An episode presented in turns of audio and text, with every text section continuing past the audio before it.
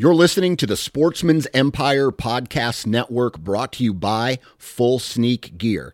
Check out their entire lineup at fullsneakgear.com. Also, be sure to check out our entire stable of podcasts at sportsmansempire.com. Interstate Batteries offers a wide variety of batteries for your everyday needs. Stop into one of their thousands of retail locations and talk with a battery specialist about batteries for your truck, trail cameras, and even those weird batteries for your rangefinder. Interstate Batteries even offers cell phone repair in certain locations. For more information, visit interstatebatteries.com. Interstate Batteries, outrageously dependable. New from Moultrie Mobile, the Feed Hub offers first of its kind cellular connection and control for nearly any spin cast feeder on the market. When used with the Moultrie Mobile app, you can monitor feed and battery levels, run feeders on demand, receive alerts when feeders are clogged, and remotely adjust feeding times. The Feed Hub is ideal for anyone who maintains feeders.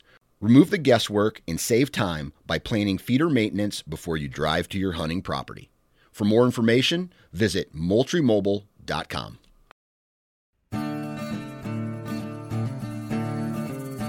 The Houndsman XP Podcast Network is taking you on the journey. Your host, Master Trainer Heath Hyatt, will combine his decades of experience as a houndsman and as a professional trainer that will light the path forward and make our packs lighter on this lifelong journey to become better hunters and houndsmen. There are no shortcuts, so lace up those boots and grab a dog leash. The journey begins now.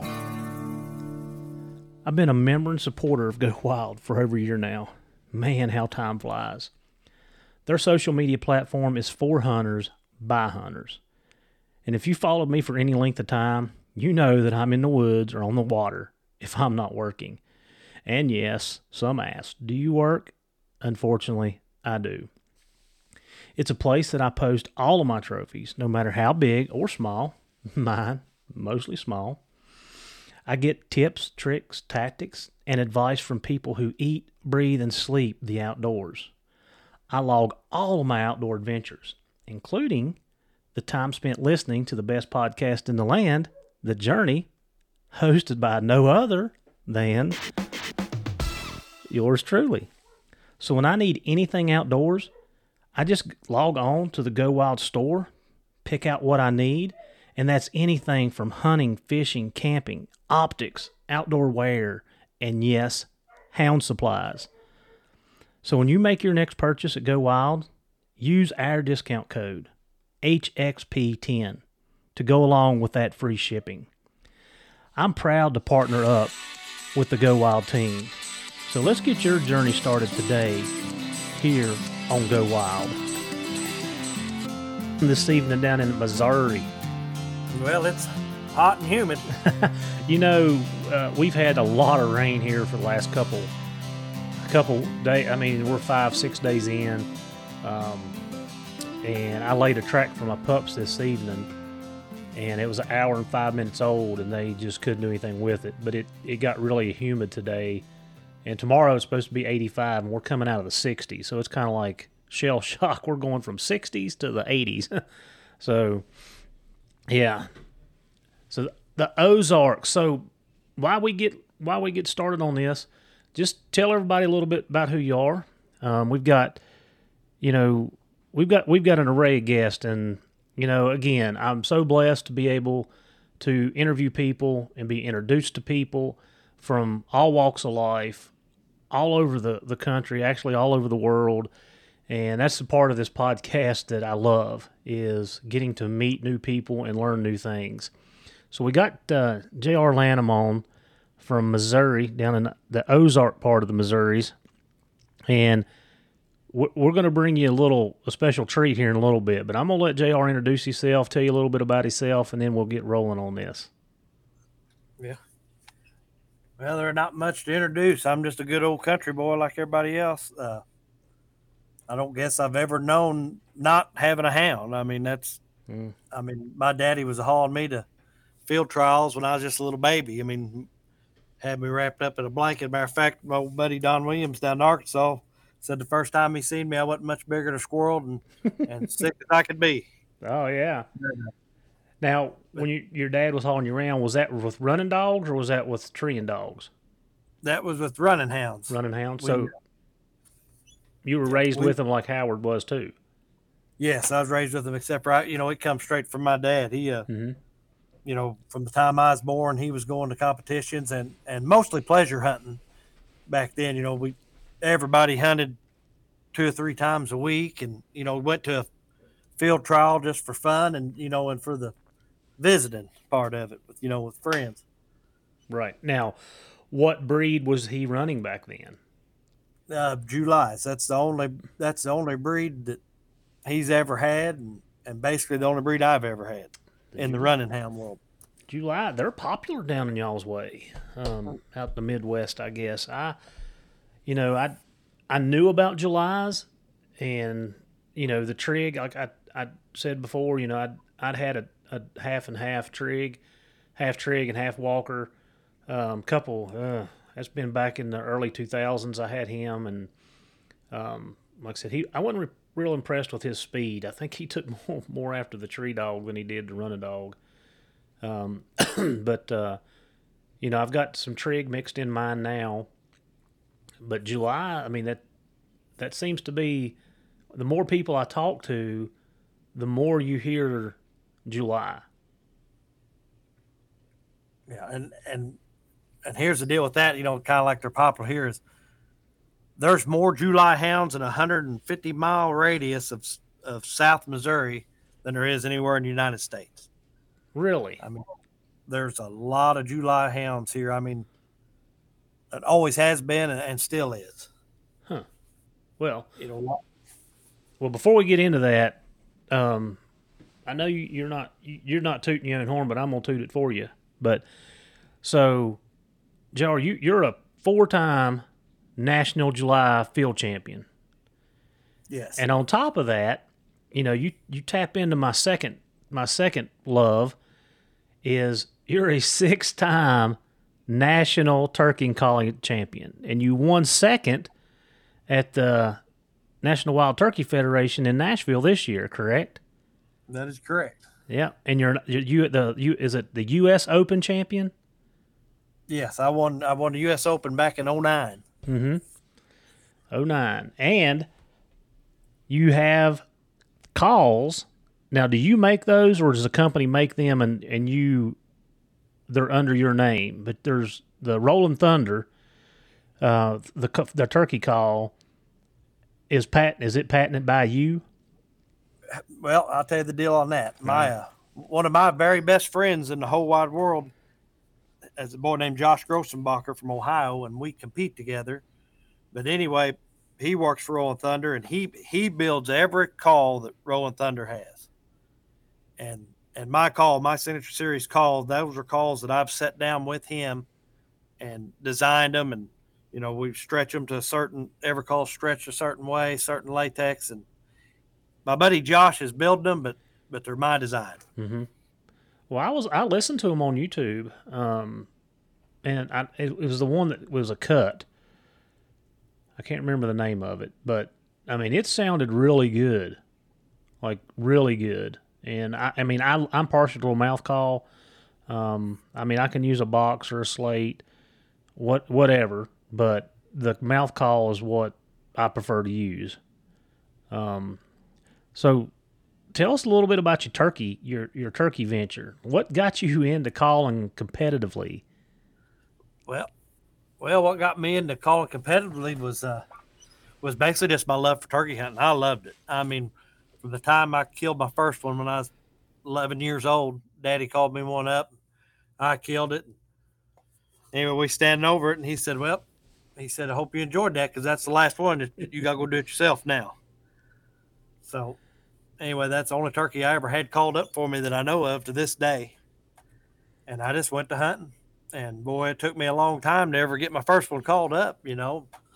But man, it just it it put the spark in me, you know. I I really loved it, and anyhow, I mean, just my obsession with that got me where I got to be a pretty decent caller, you know. And, and you know, down here in southern Missouri, you know, there's a lot of famous, you know, people in the turkey world. You know, Walter Parrott was five-time Grand National champion, and uh, Ray I was come from this part of the world, you know, HS guy, and, and some people told me, said, you know, you're pretty good at that. You ought to start hitting them competitions.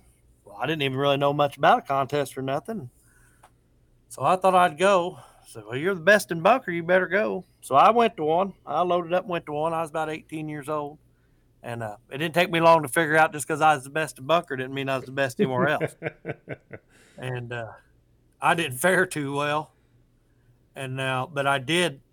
There's kind of some unwritten rules in the turkey calling world. I mean, you know, the the object is to sound like a turkey, but you know, there's certain ways to to have your presentation and, and present that turkey to the you know you're calling to judges you're not calling to a turkey Mm-hmm.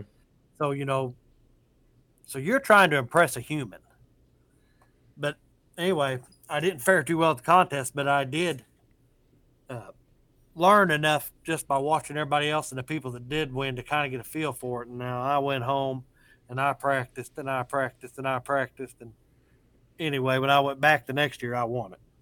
Nice. just a little con- just a little contest here at the house. And uh, so that got me going to a few more. And i'd start traveling out a little bit farther and finally i won a little contest about 60 miles from here. And there was a boy judging it named Larry Shockey from Willow Springs Missouri. And he told me he pulled me to the side afterward. He said who who's been working with you? And i said oh nobody. I just i just call. And uh, he said well i judge he said, I judge every big turkey calling contest in the United States. And he pulled up my score, showing me my scores, and he'd give me a 20 and a turkey foot beside it. He said, uh, I judge the best callers in the world. He said, and that's what I'd give you all day long if you was one of them. And boy, he said, you got to hit the road. And that, that really got me going. But now, funny part about that later on is old Larry judged me for years and years after that. And, and that was the only 20 he ever gave me. 18's the most I ever got from him again. But but that kind of you know that kind of really got me going. Yeah. Well, I sure do enjoy it.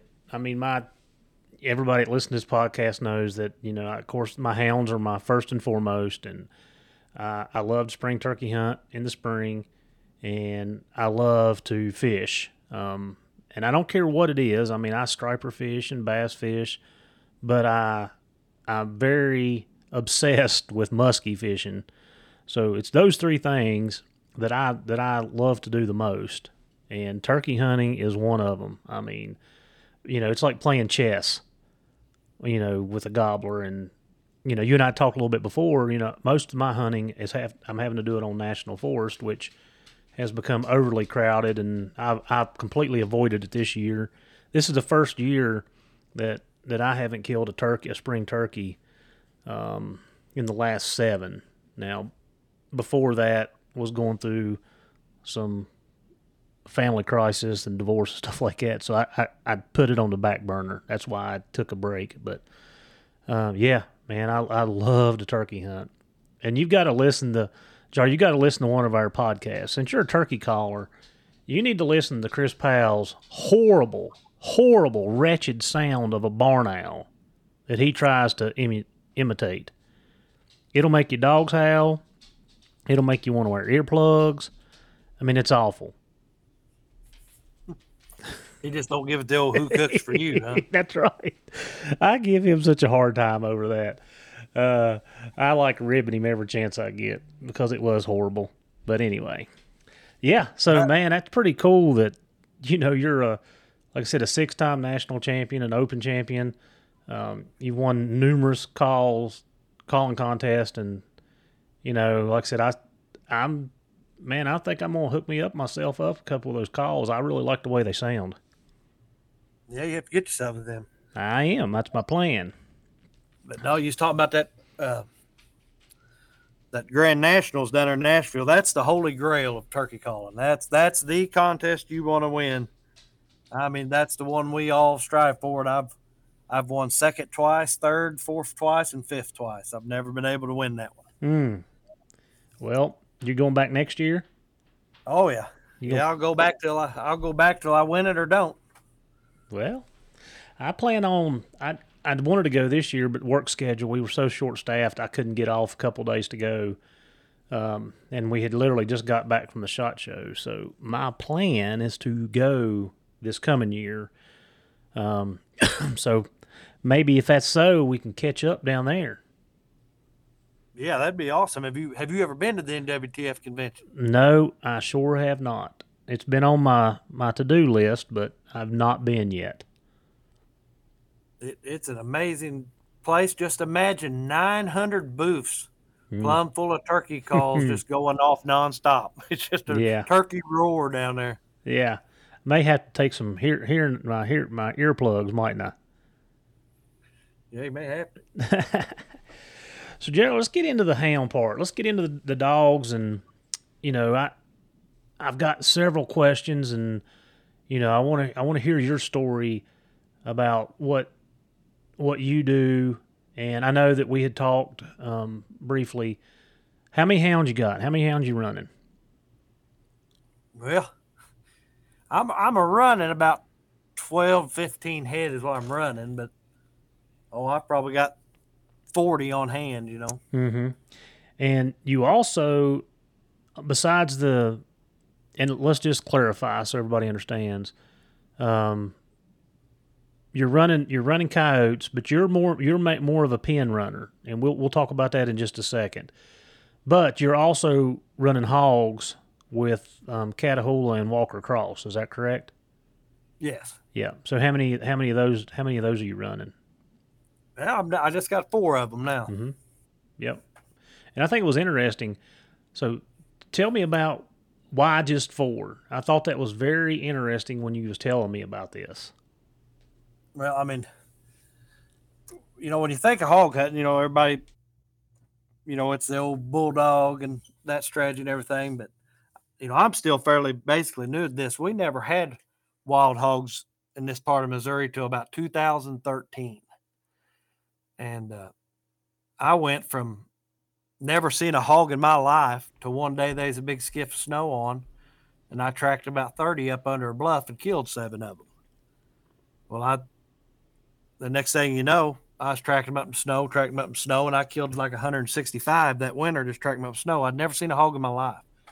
Well, it's just like anything. If it could be hunted and I could hunt it with a hound, that's what I was going to do. So I got me some dogs and uh, started out hog hunting about how I thought it, you know, I would, about like anybody else. But it, it didn't take me long to realize, you know, I was, like I was telling you the other day, that it started to seem to me like less dogs, more hogs, you know. Uh, this country down here in the Ozarks where we hunt, you know, it's real open, real, real big timber. You know, there's places in the woods where we you can see 250, 300 yards through the woods. Hmm. And, uh, you know, there's no really brush or clear cuts in the part of the world I'm at down here. And finally, I got to hunting them dogs. Well, actually, a buddy of mine is kind of what got me into it. He had a blue heeler, and uh, and he would track them things down and bay them all by himself. But every time you got there, he'd be standing back 40, 30, 40 yards, and they might be 20 hogs huddled up there. Now was he barking when he was there? Yes, he's Okay. bayed. Okay. hmm yep. and uh, he'd be baited, and they'd slip down there. Well, there'd be twenty hogs, you know, holed up there. We just slide down there with automatic rifles and go to shoot them. Well, we might kill a dozen of them right there.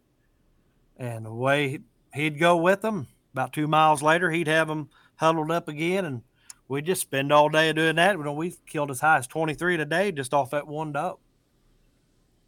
Yeah. Well, it's, it's interesting. I mean, I guess that's interesting when do they? And I, I'm, I mean, I'm like I said, I'm not, I'm illiterate when it comes to hog hunting. I, I I've never done it on purpose. Um, there's been a guy that stocked some hogs here in one of our areas that we hunt years ago, but I think the DWR's got them trapped out. Um, and we caught a couple of those here and there um, through the years and not on purpose. Like I said, I, I'd rather, rather my dog's not fool with them. But um, every time that we called them, now we did catch a group of five uh, one time, but every other time that I was that that we ran into them, it seems like they would split and the dogs would just single out one. The journey on Houndsman XP has teamed up with one TDC. This dual action support for oral health and mobility in our dogs.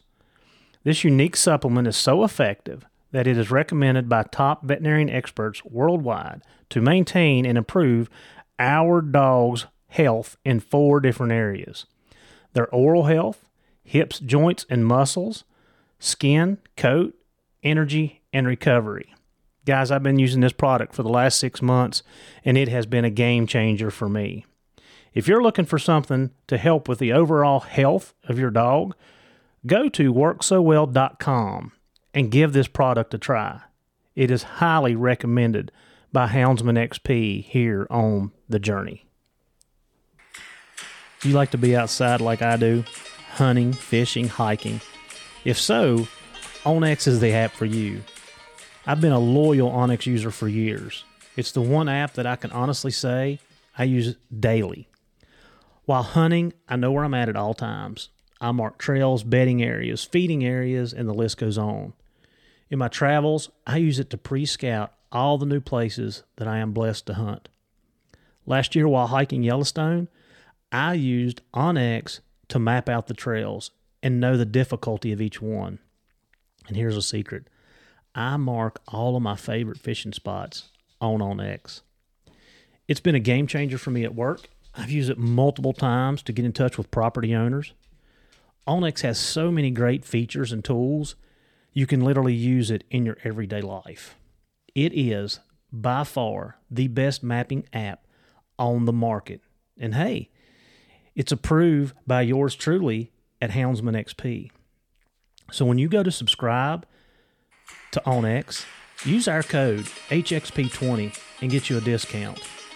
So get your journey started with onX and know where you stand.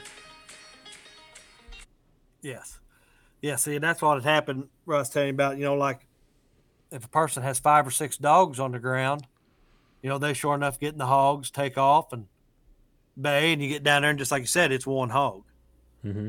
But but you know, you take a good dog that knows to stay back, just one dog, or maybe two sometimes you can get away with it with two dogs. But man, they'll just like I said, ninety nine percent of the time they'll just all be. The old timers used to call it rallying the hogs. They'd just be sitting there circling them. That one dog would just sitting there circling them, and they'll just be all huddled up. And they'll usually let you walk within 15, 20 yards of them, start cutting loose in them. What's the hog population like down there? It's very low now. It uh, mm-hmm. we had a big hog boom about that time I'm telling you about 2012, 2013 and up to about 2016 or 2017, I mean, our hogs were getting out of control. They were really, really taking over. I mean, lots and lots of hogs. And, uh, you know, hog hunting started getting pretty popular down here. But, but in the last two or three years, our conservation department and the USDA, they've had a pretty rather extensive trapping program and helicopter shooting, and they've, they've really got them thinned back. Hmm. And is it because the destruction, the destruction of the, the the landscape, or what? What was the purpose of that?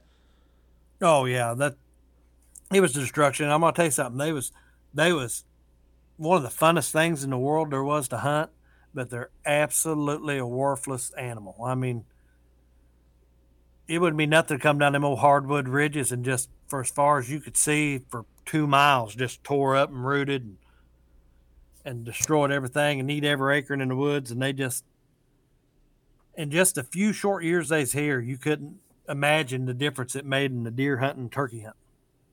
I mean, huh. deer, deer, the deer. I mean, they're not affecting the deer, I don't think. But now they don't like to be around them. You know, places I deer hunted my whole life that's full of deer. You never seen a deer, and, and they started slipping away, and and now I'm just starting to wonder if maybe that wasn't a big problem with our turkey decline we've had around here because for the last they've really been on the downhill for about the last three years, but this year hogs are almost non-existent, and I'm seeing baby turkeys every day all over. And if you see an old hen, she's got nine or ten. I've seen I've seen two hens with so many you couldn't count just a while ago. So I haven't seen that since the hogs have been here. So I'm I'm just starting to wonder if that didn't have something to do with it.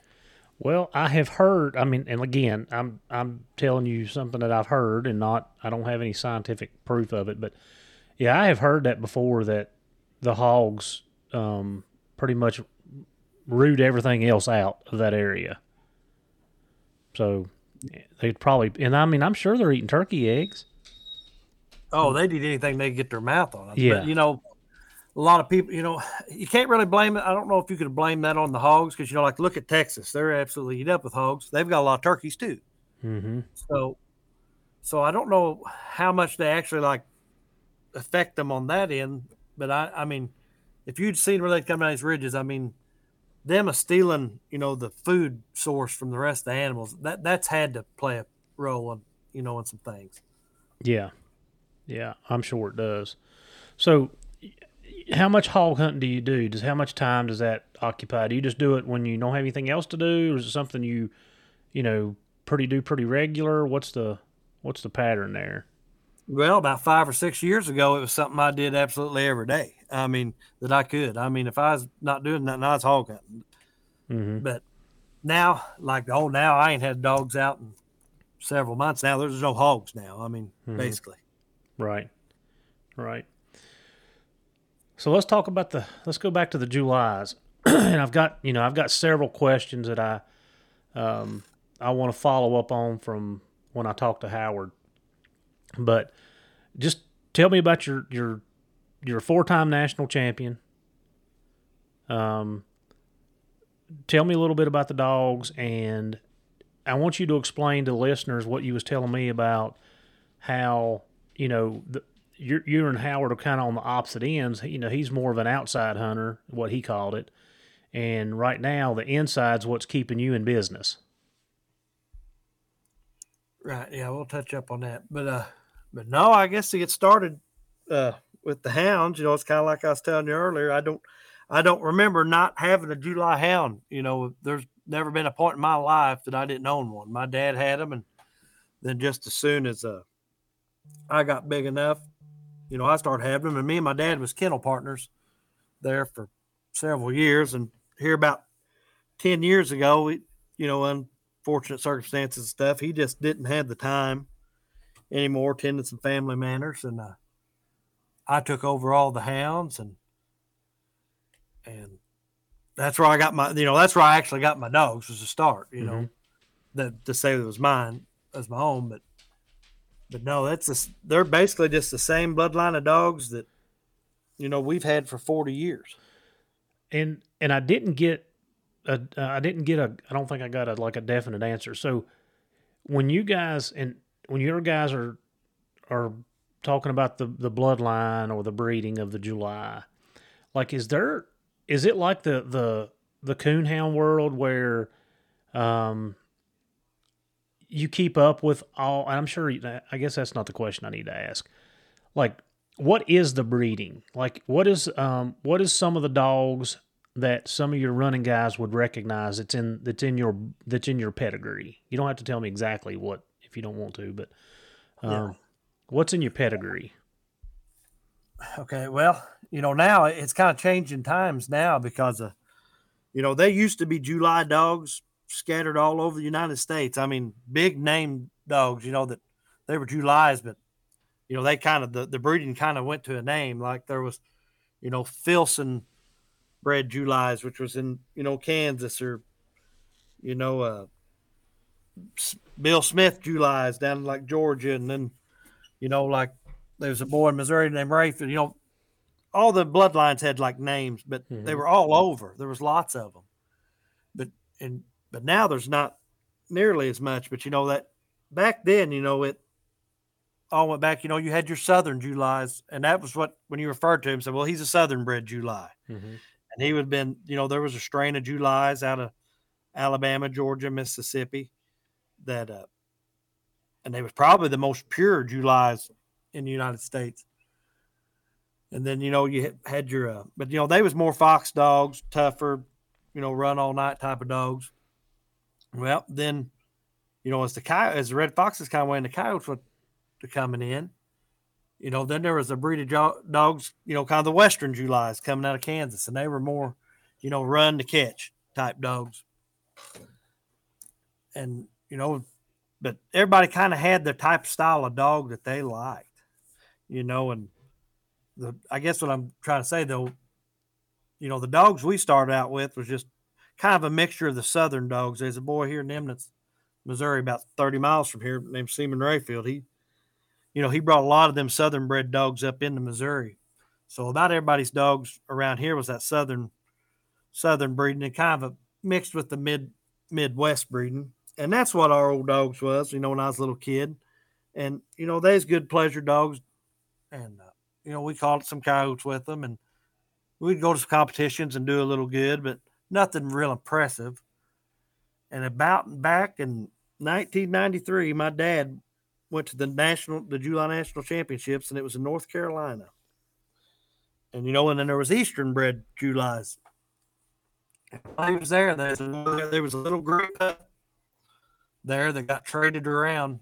Three or four different people owned him before the hunt was over, but Dad ended up with him and brought him home. I give seventy five dollars for him, and brought him home.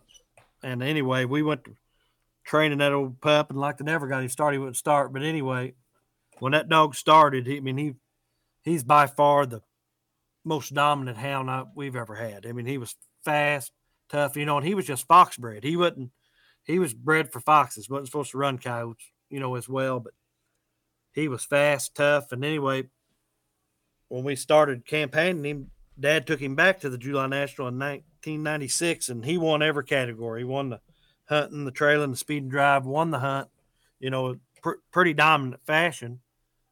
And, uh, I, you know, we had bigger goal for him though, and they used to have a hunt here in Missouri. It was called the Missouri Open, and it was the toughest. You know, it's supposed to be the toughest hunt in the United States. They run a two seven-hour days and a six-hour day, and they'd start out with 250, 300 dogs. Well, they'd usually be about ten or twelve finish the hunt. I mean, that's all that would be able to stand that much running. And uh, you know, the logo for the hunt was to finish was to win. Well, a July dog had never placed in that hunt had never even gotten the top 10. And anyway, when dad got that dog back from the national, it was about October. The, the, uh, the Missouri Open was in March. And I just went to running that dog every other day, conditioning for that. But anyway, long story short, he won the Missouri Open. First July dog there place in it, and he won it. And that was, you know, that was a, you know, first one to do it. That was a, that was a big deal back then. And so I want to, yeah, I want to back up real quick. I got two questions off what you just said. So the dog took a long time to start, but once he got started, he ended up being a a, a phenomenal hound. Um, did when you said that he was not supposed to be running coyotes, he was a fox dog. Is there a like? Is there a difference? Like to me, and I don't know. That's why I'm asking. Like to me, uh, a running dog should run in my mind, this is my thought. A running dog should run whatever. So what is it? What what does the difference there? Well, and basically, you're basically right there. The difference there was, you know, back then there wasn't any coyotes on the East Coast hardly. Mm-hmm. You know, it was all foxes. I mean, right. so yeah, the, them dogs would run anything, but you know, his mom and dad and his, you know, all of his lineage, they they'd just run foxes. You know, so I got you. So it's kind of like you know, it's better for me to take a dog that runs bear because I have a better chance of my pups running bear. It's basically the same principle. Yeah, basically the same yep. principle, and and plus, you know it. You know, you can't evaluate them on anything else if they've only just run fox. You know what mm-hmm. I mean? Yep. Yep. But you know, but them, you know, them guys, they were breeding for a different type of dog too. You know, if you only had fox to run, you know, you had to have a real, you know, gamey track running dog that, you know, sure enough know how to work a fox and, you know, would work them in the thick cover. And, you know, it's compared to like a Midwest dog that have to, you know, get up and run a coyote and use his eyes. It wasn't so much a difference in the breeding. It was, you know, a, to suit a certain owner in certain part of the country, you had to have a certain, your dogs run a certain way. You know what I'm saying? Oh yeah, no, absolutely. Um, it's a huge difference from me being in the mountains here where I'm at. Um, we have we have thickets, but our thickets are you know laurel and rhododendron, um, and it gets thick. But when I go to the coast and hunt, it's a whole different type of ball game, and you know, my dogs, um, the the performance is different. You know, it's it's different because it's it's thick. It's greenbriers, it's swamps, it's pine groves, it's cutovers. Um, so yeah, I completely get what what you're saying there with the different parts of the country for the different styles for sure. But but now back to back to my story though. You know that that this that dog's name was Gray Boy. You know that we won with. But anyway, we took that dog. You know, he started getting bred too. Kind of, he was kind of a big deal there back. I've the seen that dog's name in American Cooner. But dogs, if you're looking, you know, on the hunter's horn, My granddad can- used to have that, and I have seen that dog's name. yeah. But if if you got a running hound book that's got any pedigrees in it, somewhere in there, and a lot of them will say Lanham's Gray Boy if they got any July in them. hmm But you know, we took this freak of a dog. He was just a freak, was all he was. He was Mhm. just a super athlete, and you know, then we took him and started breeding in our southern and western, you know, type July dogs, and that, you know, that just turned the page for for my hounds. You know that they just they just all evolved from there. I mean, you know, fast, tough dogs run their game, and and that's just the style of dogs I've kept, you know, ever since. hmm Now, when you said that he was the first July to win, what what type of dog was winning that that competition before before you guys got into it? Running walkers. Running walkers. Okay. Yeah, that's it all, and and maybe some triggs, some running walkers, and some triggs would have been the only thing. But like I said, they're you know running walkers, and I don't know if a trigg ever did or not. I bet it probably had, but you know the only dogs that ever placed in it was the running walkers. You know, because Julys, you know, Julys weren't known for endurance. I mean, Julys were you know more of a faster type dog. You know, uh, run to quick to jump, run to catch. You know, that's kind of the motto with them. A little silent on track sometimes, and don't you know cold trail a lot. And uh, they just weren't known for having enough stamina, you know, to compete in a hunt like that. hmm And and none of the dogs that I ever we ever had in the past would have even started to. You know, I mean, this was we never had a dog that would have run the first two days of it, more or less the third one. You know, but when we started, you know, putting him into our bloodline, then then that really produced.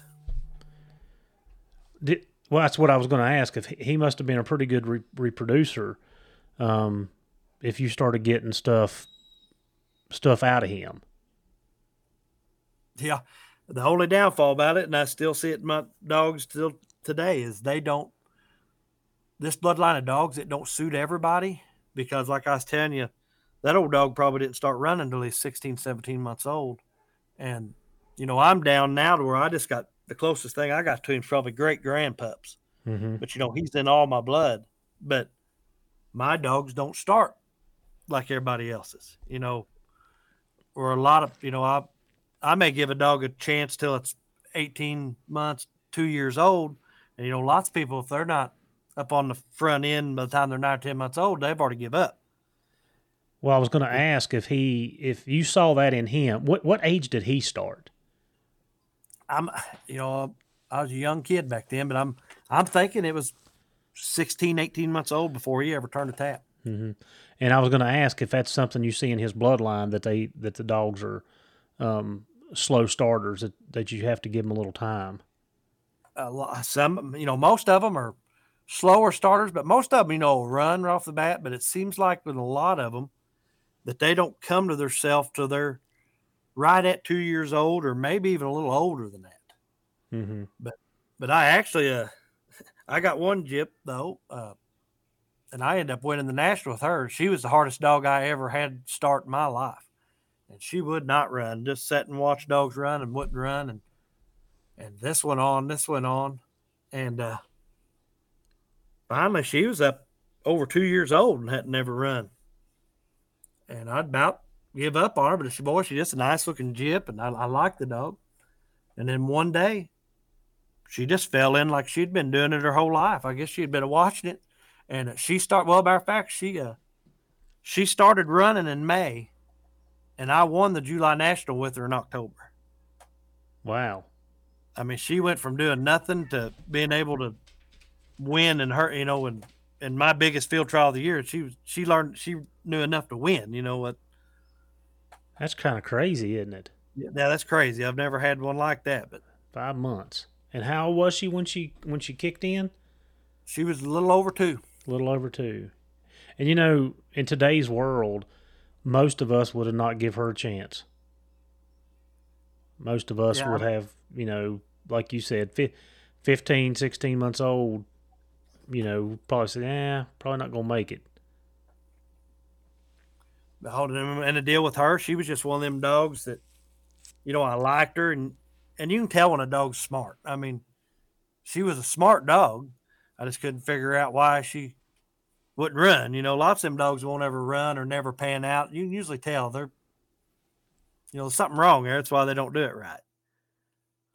But you know, I always felt like she would, and and she did. And I mean, now she's nine years old, and she'll still run with anything I got right now. Have you raised any litters off of her Yes, and how they turned out? run the first time I ever took them. Wow. So, so completely di- different style, like completely different, right? Yep, completely different. But I mean, I, I blame a lot of that on that, you know, on that gray boy bloodline. I mean, a lot of my dogs are like that, you know, like when people would come and breed to him or get some of my bloodline, and like I said, nine, ten months along, that didn't work out for them, or they didn't like them, and got rid of them or whatever. And you know, sometimes you just gotta wait them out. I mean, that's hard to do though, you know, because when you're wanting them to perform for you, you know. Mm-hmm. Well, and that was one of the other questions that that I was going to ask. Um, is if if you're if you're solely running in the pens, and at what age? And I and I guess it's kind of a broad question because I I can answer my own question. But what what do you what around what age are you liking to see something? Um, because people kind of they'll ask me all the time, well, you got rid of this dog really early, but you kept this dog longer, you know. And it, well, the first thing you said there should resonate with everybody. If you like a dog, you're gonna hold on to that dog a little bit longer. You're gonna give that dog extra chances and um, opportunities. So liking a dog for me is huge.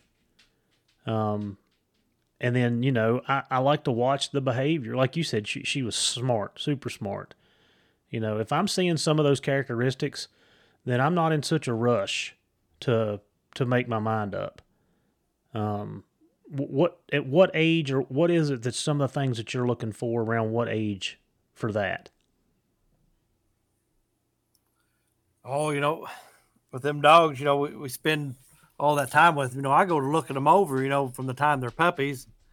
You know, you'll have your favorite picked out, just you know, preference or one that stands out to you. But as far as running them, I don't like to even start thinking about running a pup till it's six or seven months old.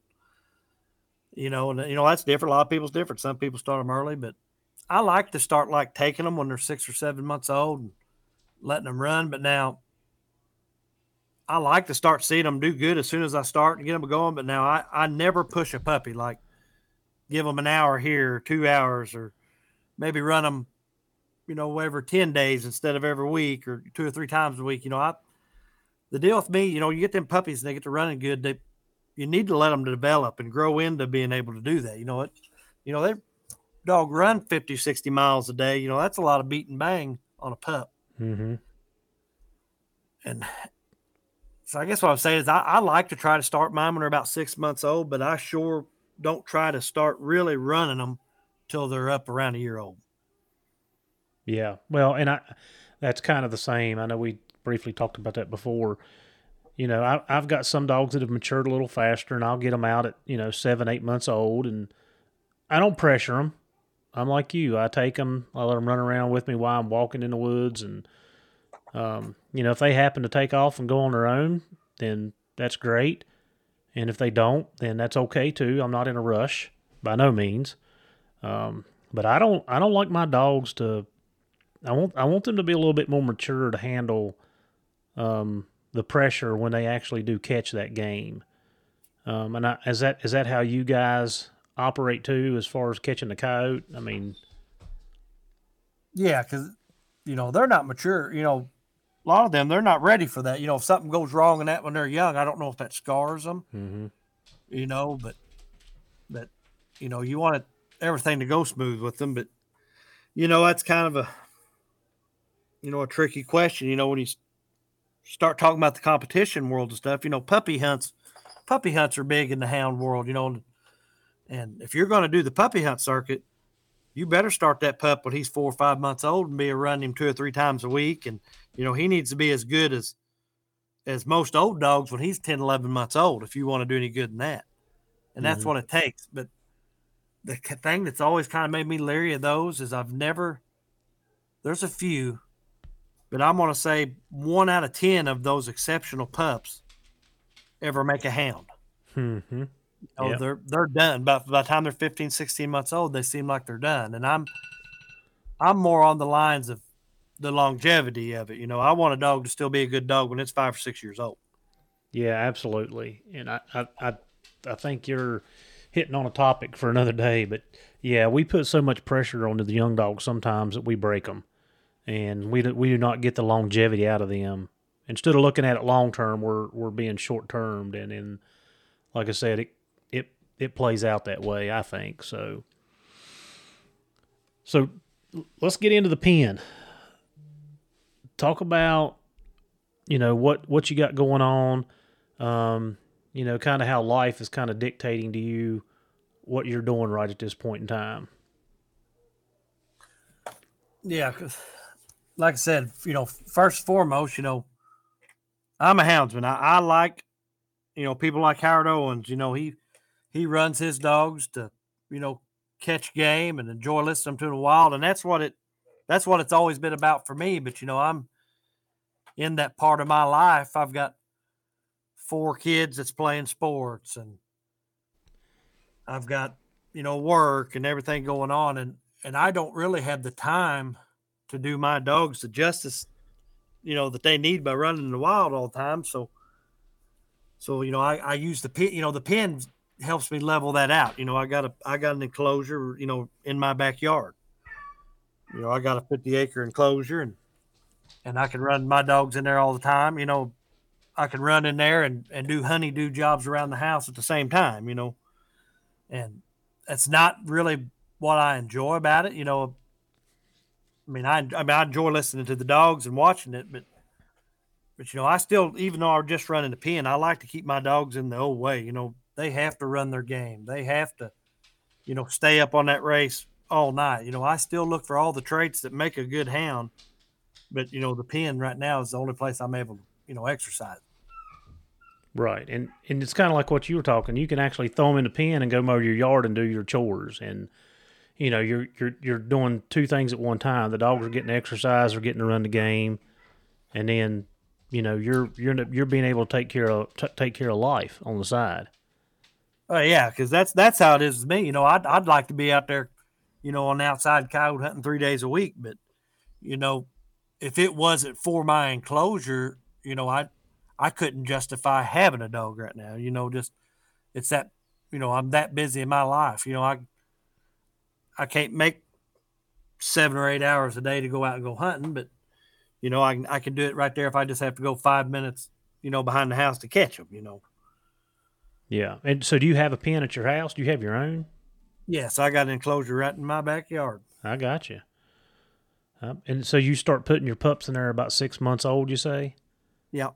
Yep. yep. Start them in there about six months old. And then I, uh, you know, and that's where I condition my hounds for the competitions. You know, right right now, you know, I, I, I just basically running in the enclosures right now, and I go to a, a competition every now and then and you know you can really watch your dogs close you know if you're going to a hunt you know if you're in a pen and you can see your dogs and you know you can watch them get stronger or see what's you kind of have a little mini field trial right there at your house every day and kind of mm-hmm. keep up with your dog you know like when i run my dogs i score my dogs and kind of keep tabs of them you know see what's going on because you know uh, here's one benefit to having a, a pen you know most of our competitions are in a pen so running in a pen don't hurt them. You know, that's that's mm-hmm. where the competitions are going to be.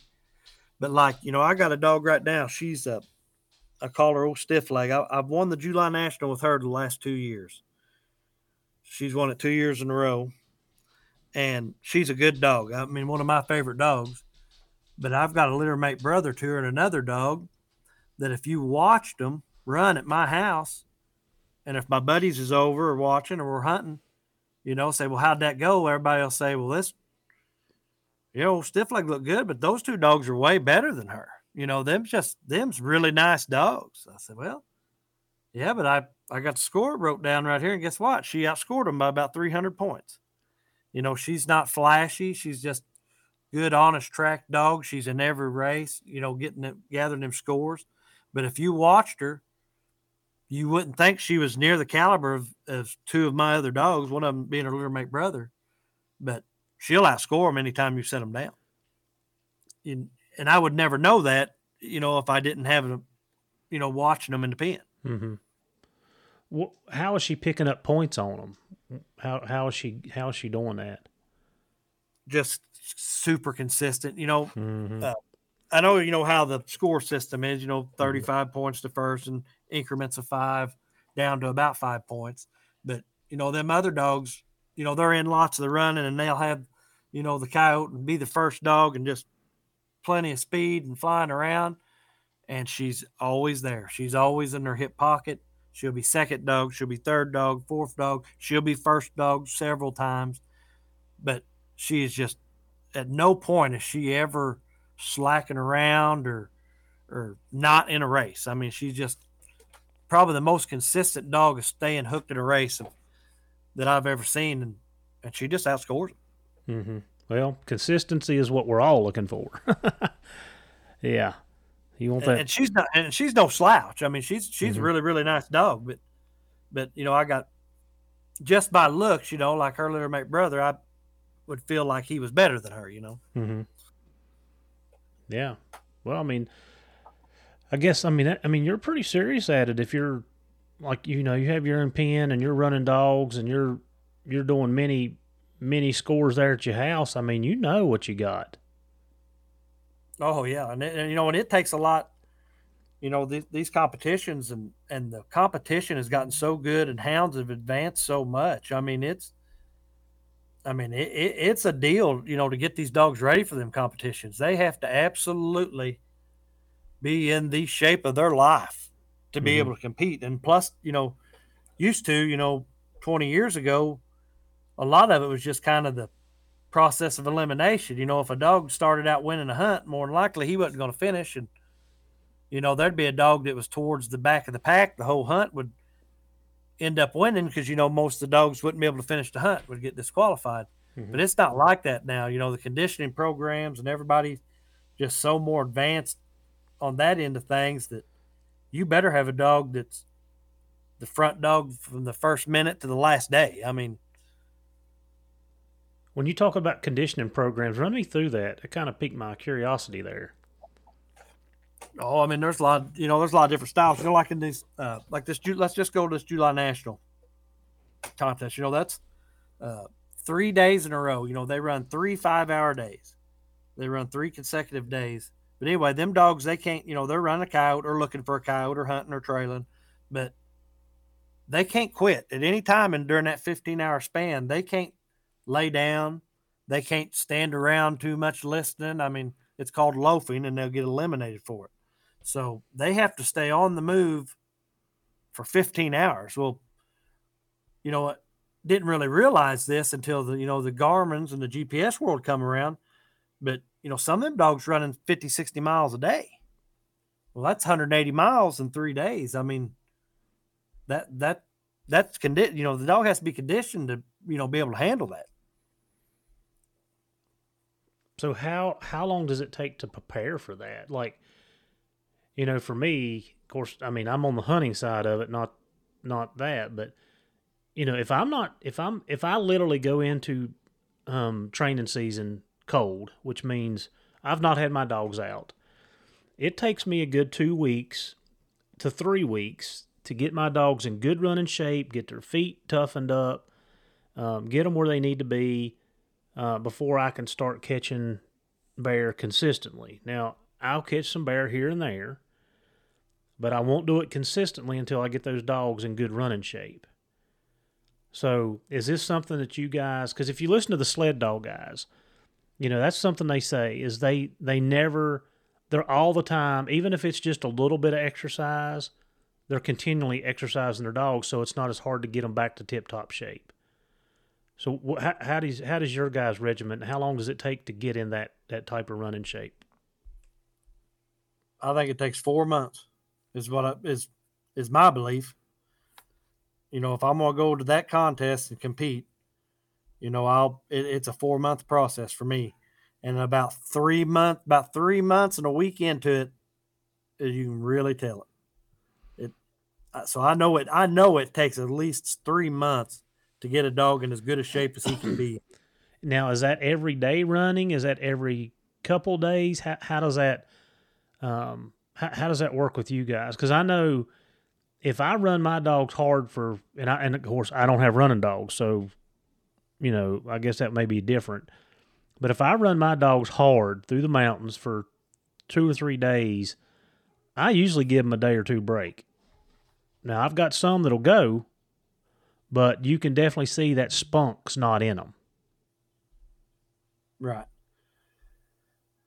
I mean, a lot of people's different. You know, a lot of people go to that. They might, you know, they might run them eight hours at a time once a week, or all night once a week, or two days a week. But I hate to give away too many secrets, but everybody's got their own. But I, I like to ease them into it. Like I'll start out, you know, I'll keep my dogs in somewhat shape all year long, but when I get ready and well, I've been started for about the last month and a half getting ready for this year, but I'll run them once a week for five or six hours and then do that a week or two. And then I'll move it up to give them, you know, run them every six days and every five days. Mm-hmm. But when it's said and done, I'm running them dogs.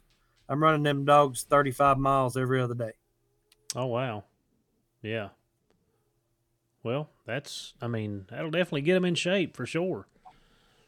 I didn't really. I mean, I never, you know, I never really looked at that three to four months. Um, like I said, our seasons don't last long enough to to even get a dog in shape. Really, I mean, we're we're running every, you know, in September and December. I run as much as possible, but you know, weather. You know, if we have ice, we don't run. If you know, if it's pouring down rain, you know, I don't run in the rain. So uh, even if I could, I mean, I got I've got 60 days training season and then 30 35 days in in kill season. So I've got 90 days just to be able to do it. That's it. Yeah, and I'm and you know like I said I keep my dogs in shape all year and you know for the first then when I start that, you know, for the first 2 months, you know, you would think them dogs you, you would think them dogs are in, in as good a shape as they could be in and with the training program I got going on, you know, there'll be a little lull, and you know, they'll be running really good. Then there's like a little lull where they kind of, mm-hmm. but now when they come up out of that and peak, mm-hmm. you know, at the very end of that, and about, and it takes about four months when they come out of that, them, you know, them dogs that I got ready to go to the national, they're running the best I've ever seen them run their entire lives. I mean, it, that's why my theory is it takes four months to get a dog in shape. Yeah, no, I, I completely get that. I can, like I said, I I wished I could run mine, you know, like kind of like you. If I could just at least, run them once a week year round, it'd be ten times better than what they what they get now for sure. So, well, JR Um, is there anything else before we wrap up here? What? Let's see. I asked you about the well, I want I want to ask you this question. I know we talked about it earlier. Do you know any guys or anybody that are mixing your running stock into the tree stock? Do you know anybody's doing that? And if so, what are the results? Not not a lot. I mean, I know uh, you know in the south, I know some uh, deer doggers and stuff. You know, they like to mix a lot of running hound with tree and stock to run deer. Mm-hmm. And but the only you know like bigger game that I know of is Idaho or Oregon or somewhere. I know there's some boys that use some Julys and, and run some bears and stuff with them. Mm-hmm. And and actually, I don't know where they ever went to, but I sent some dogs when I was in high school. It's been 20 years ago. and and they went to Virginia and and, and made bear dogs, but I wouldn't I wouldn't be able to tell you who had them.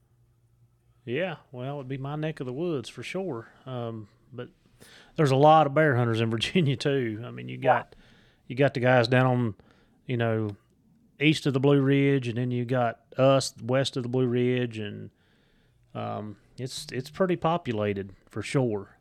So and and that deal there with me sending them bear dogs out there, a kid that hunted with me, you know, my same age as me and growed up with him, he had dogs and he moved out there. And when he come back, he said, "Oh, them boys is wanting some hounds," and he took some pups. I give him some pups, and he took out there and sold to some boys, and they supposedly made good bear dogs, but I don't have a clue where or who they went to. You know. Mm-hmm. Right. Right. and I guess another question I have about the July, because I, you know, I looked them up and started doing. Are most of these dogs white or have a blondish tint to them? Mostly, they got some white, but now they're a July is a dog. They're any color under the rainbow. They can be black, white, uh, buckskin, calico, brindle. I mean, there's a lot of them look just like Plotts. I mean, some of them look like mountain curs. I mean, they. Uh, most of mine are gray. You know, which goes back to that gray dog that come out of North Carolina. Mm-hmm. Uh, but no, they're a. Uh, there is no one set color of Julys. I mean, they are abs there's nothing uh nothing out of bounds when it comes to them. Huh.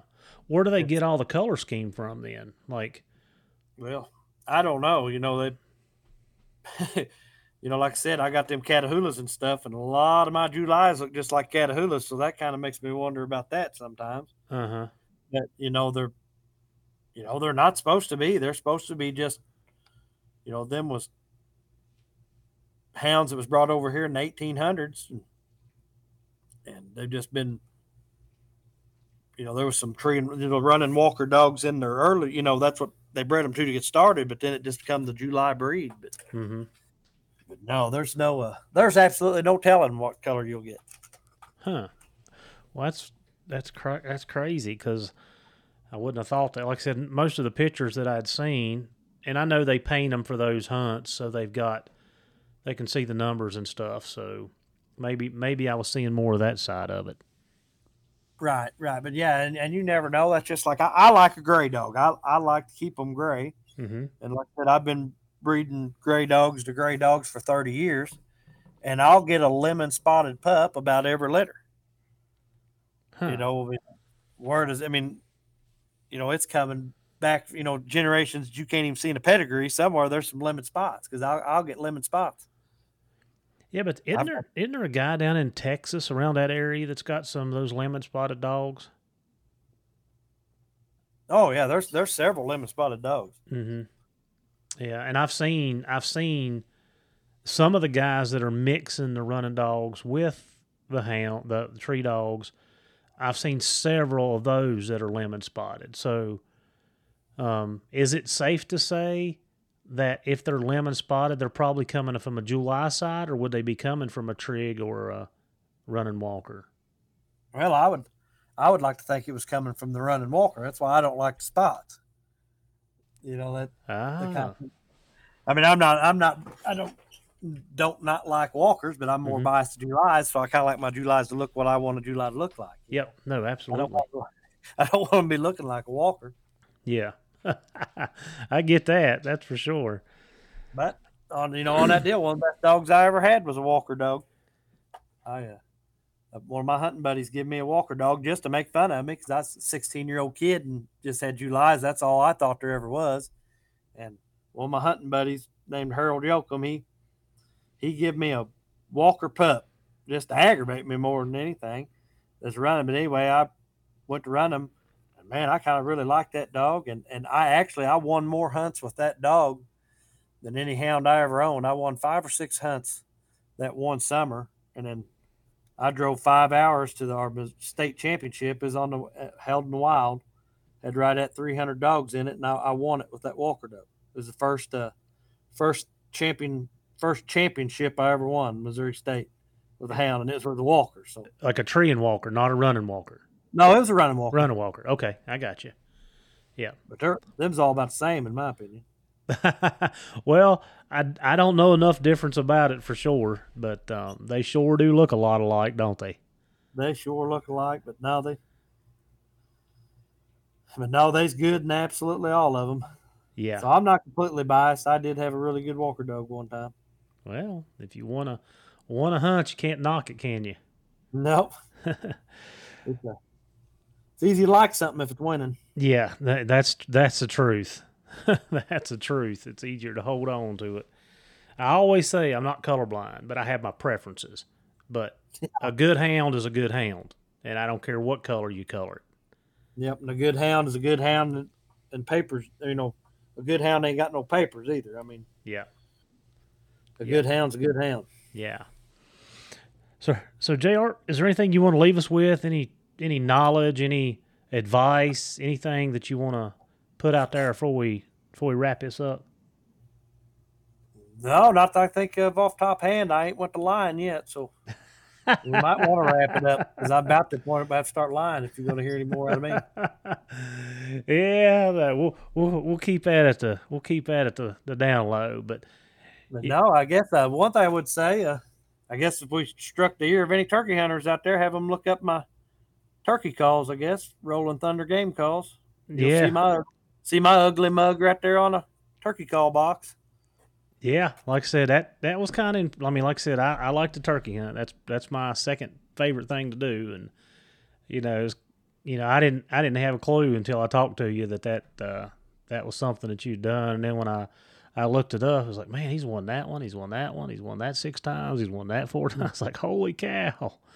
So, kind of kind of a privilege and an honor to have you on here. So, Yeah. And maybe we'll run into you at the in Nashville next year for sure. Yeah, yeah. If you make her down there, look me up. Oh, I'm going to. I'll text you and and let you know. Like I said, I'm gonna try to get down there for a couple of days anyway, for just to to piddle around and um, you know, I always like to look at the new stuff, and I never can. I know we're getting back to the turkey hunting. I never can find a vest that suits me. Um, I've got several vests, and I I looked at them all spring, and because I didn't get to hunt, I didn't hunt the five days this year. I kind of put it on the back burner, but that's one of my goals next year when I go down there is to find me a vest that I that that works for what what I need it to do. Yeah, them uh, the Mister Fox turkey vest. That's what everybody's going AP over right now. Oh yeah, is that Mossy Oak? Yeah, Yeah. Now you work with Mossy Oak, don't you? I pro staff for them, Yeah, that's what I thought. So but, but everybody likes that vest. yeah, yeah, I looked at them. Um, like I said, I kind of I was looking at them, researching them, and then I kind of just put it on the back burner. I let it let it go. Maybe maybe this winter when I'm bored, I'll I'll get back into it for sure. they they come out with that vest down there at the NWTF in Nashville back in February, and people, those people slept in line all night to get one of them. That's crazy, isn't it? That's crazy. That's crazy. It must be a pretty good vest if people would stand in line for a day and a half for them. yeah, I wonder if they're rolling them out of production now or they're still short. I, I, I'd be lying if I told you, but I'm thinking, you know, they had like the limited editions, you know, the numbered ones, but I think that person probably get just a regular one. Yeah. Right. I get you. All right, JR. Just like we finish every podcast, um, man, it's been a it's been an honor to have you on. Um, I appreciate it, and thank you for helping us teach, train, and learn about the July Hound.